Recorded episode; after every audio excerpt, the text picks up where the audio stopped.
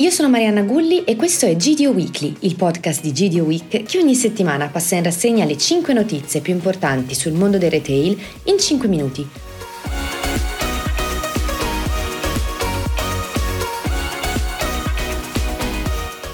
Carrefour ha inaugurato il primo flagship store di Terre d'Italia a Milano. Si tratta di un punto di vendita monomarca con una delle MDD di punta del retailer francese e con focus sulle eccellenze italiane di piccoli produttori di DOP, DOC e IGP.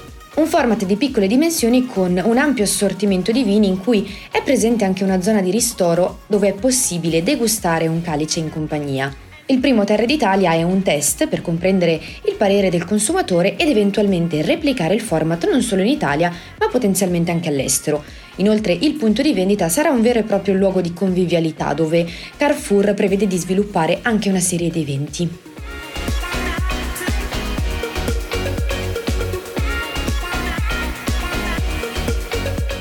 Nei mesi passati abbiamo parlato tanto di TikTok in diverse occasioni, in particolare in relazione all'approdo massiccio dei retailer e dei brand sulla piattaforma cinese. Infatti, dopo i vari Carrefour, S. Lunga e Bennett, qualche giorno fa è sbarcato online anche il canale di Unicop Tirreno, che ha già definito la strategia adottata e sviluppata dall'agenzia digital D-Place. Unicop Tirreno ha reclutato due TikToker attivi nel segmento food che sono Lorenzo Gagliano e Angeline M, che hanno già realizzato alcuni video con focus sulle MDD Cop. Dalla preparazione di piatti al tasting di nuovi gelati, con un linguaggio molto in linea con la piattaforma e un format ad hoc.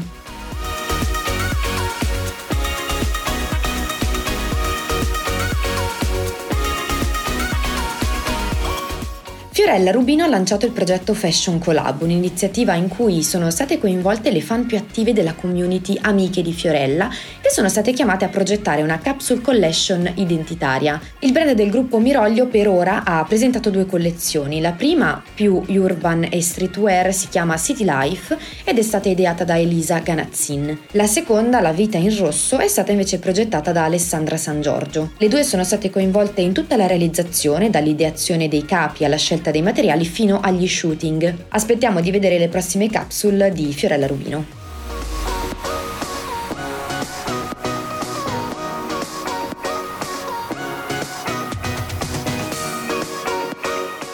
Fini Canova, gruppo attivo nella GDO con Iper la Grande I e UNES, sigla una partnership con AWORD. Si tratta di un'applicazione ufficialmente selezionata dall'ONU con la quale è possibile imparare e accrescere la cultura relativa al mondo della sostenibilità anche attraverso il gaming. L'obiettivo non è solo quello di rendere i propri dipendenti consapevoli in maniera divertente, ma anche creare una vera e propria community. Infatti, i collaboratori di Fini Canova saranno divisi in squadre con un metodo cross aziendale nel quale un dipendente può trovarsi a a gareggiare virtualmente fianco a fianco con un collega di un altro punto di vendita. Fini per Canova in questo modo sposa la causa della sostenibilità.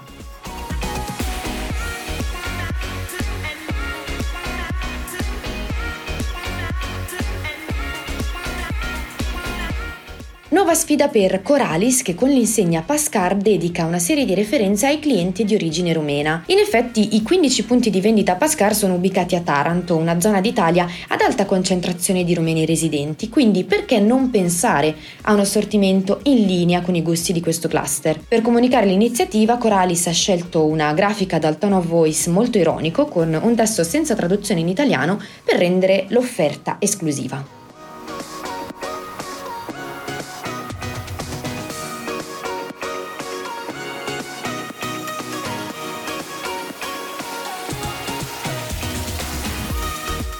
Passiamo alle due notizie dalle nostre riviste. Su Markup parliamo di poltrone con Maura Latini nominata presidente di Coppa Italia e Francesco Pugliese che lascia definitivamente Conad. Mentre su Flashpoint Magazine l'opinione di Cultiva sul mondo della quarta gamma. Io come sempre vi ringrazio per l'ascolto, alla prossima settimana.